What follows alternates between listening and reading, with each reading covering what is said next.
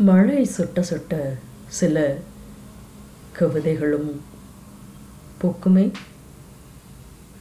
தேநீருடன் ஒரு கவிதை இந்த பதிவில். இரவா மழை என்னும் கவிதை.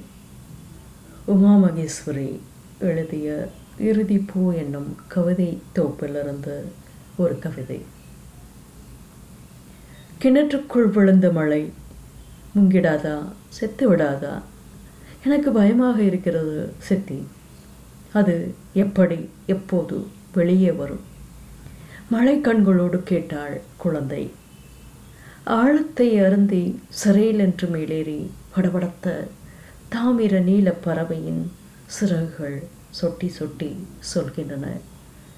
இப்படி இப்படி என நீங்களும் உங்கள் செவிகள் சொட்ட சொட்ட கவிதை கேளுங்கள்.